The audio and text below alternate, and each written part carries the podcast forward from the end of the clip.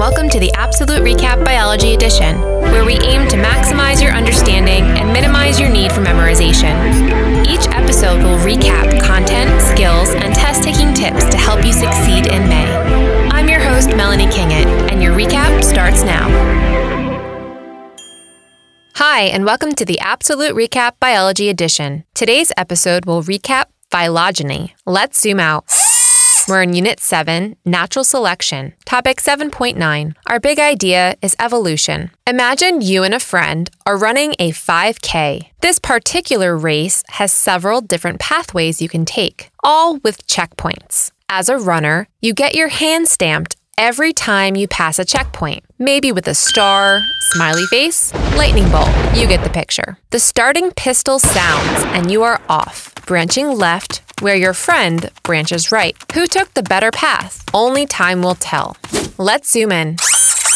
You and your friend meet up in the parking lot after the race to compare stamps. You each have a star, but you have a smiley face and she has a lightning bolt. From this data, you conclude that you must have passed at least one of the same checkpoints along your path. Your friend describes a really rocky terrain, whereas yours was smooth but hilly. Neither path was better, just different, and each was exactly 5 kilometers in length.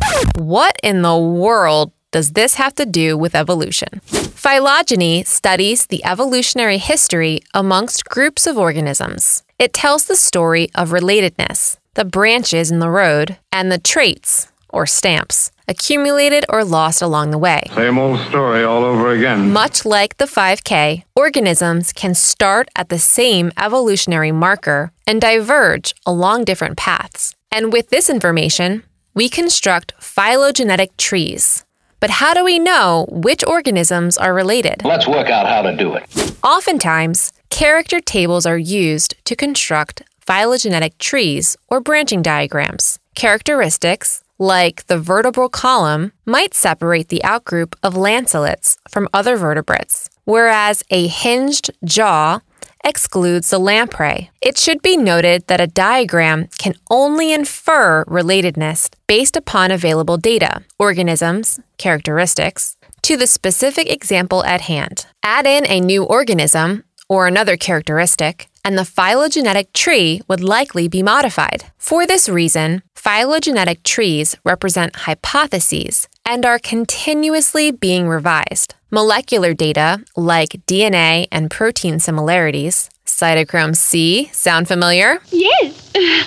provides more reliable and accurate evidence than physical similarities, living or fossil evidence when constructing phylogenetic trees. If you were to find yourself faced with the opportunity to hunt for buried treasure, and you had the option of either A, going on that treasure hunt with an experienced adventurer and access to the treasure map, or 2, winging it and just figure it out as you go. Now, winging it is admittedly very exciting, but the phrase, I'll figure it out as I go, is usually the last thing I say before getting very lost or spending hours digging through the trash for the furniture assembly instructions I said I didn't need need. An experienced adventurer and access to the treasure map is probably the smartest option.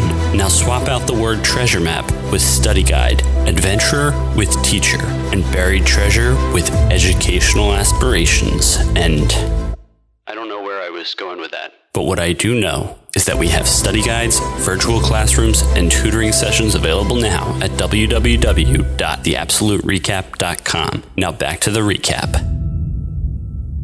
You will be expected to explain how a phylogenetic tree can be used to infer evolutionary relatedness. How do you explain this? Phylogenetic trees show ancestral relationships, with the branching point or node of separation representing the most recent common ancestor. Organisms adjacent and connected to the same node are often called sister taxa. Do not fall in this trap.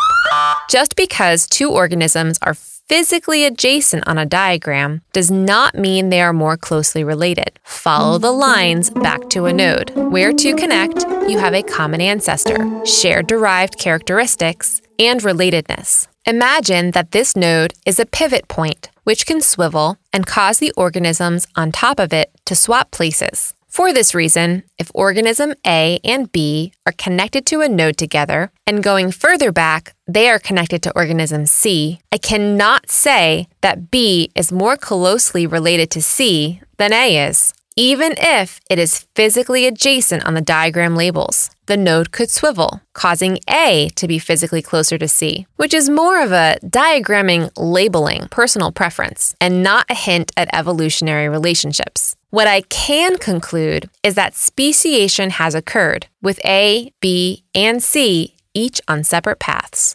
Time for unit connections. Small connection to Unit 5, heredity, and Unit 1, the chemistry of life. The more related two species are, the greater their molecular overlap should be. All right, what about the exam? Make them, use them, interpret them, get cozy with phylogenetic trees. Study them from all angles, with the ancestral root organism facing left, right, down, and up. And don't just look at animal examples. There are three whole domains to pay attention to. When the AP Bio curriculum went through revision for 2020 exams, many people were upset. Okay, well, let's say many teachers were upset that a lot of biodiversity and body systems were removed. But remember, the College Board can ask you about anything if they give you enough background information. Phylogenetic analysis is a great example of that. To recap, Phylogenetic trees show the evolutionary relatedness between organisms. Constructed from molecular and morphological data, organisms are placed on branches connected by nodes. Organisms are more closely related if they share a recent common ancestor. Coming up next on the APsolute Recap Biology Edition Common Ancestry. Today's question of the day is about change. Ernst Haeckel coined the phrase Ontogeny recapitulates phylogeny. What is ontogeny? For the answer to the question of the day, please follow us on Instagram at The APsolute Recap. That's the A P S O L U T E Recap. Check out our website, theapsoluterecap.com, for episode schedules, study guides, virtual tutoring, and to sign up for our virtual classroom. The APsolute Recap is produced by Brad Kingett with music by Zach Caruso. Today's episode was written by me, Melanie Kingett. Thanks for subscribing, and don't forget to rate and review wherever you get podcasts. Time's up, pencils down. Thank you for listening to the APsolute Recap Biology Edition. AP is a registered trademark of the College Board. Copyright 2020, APsolute Recap LLC, all rights reserved.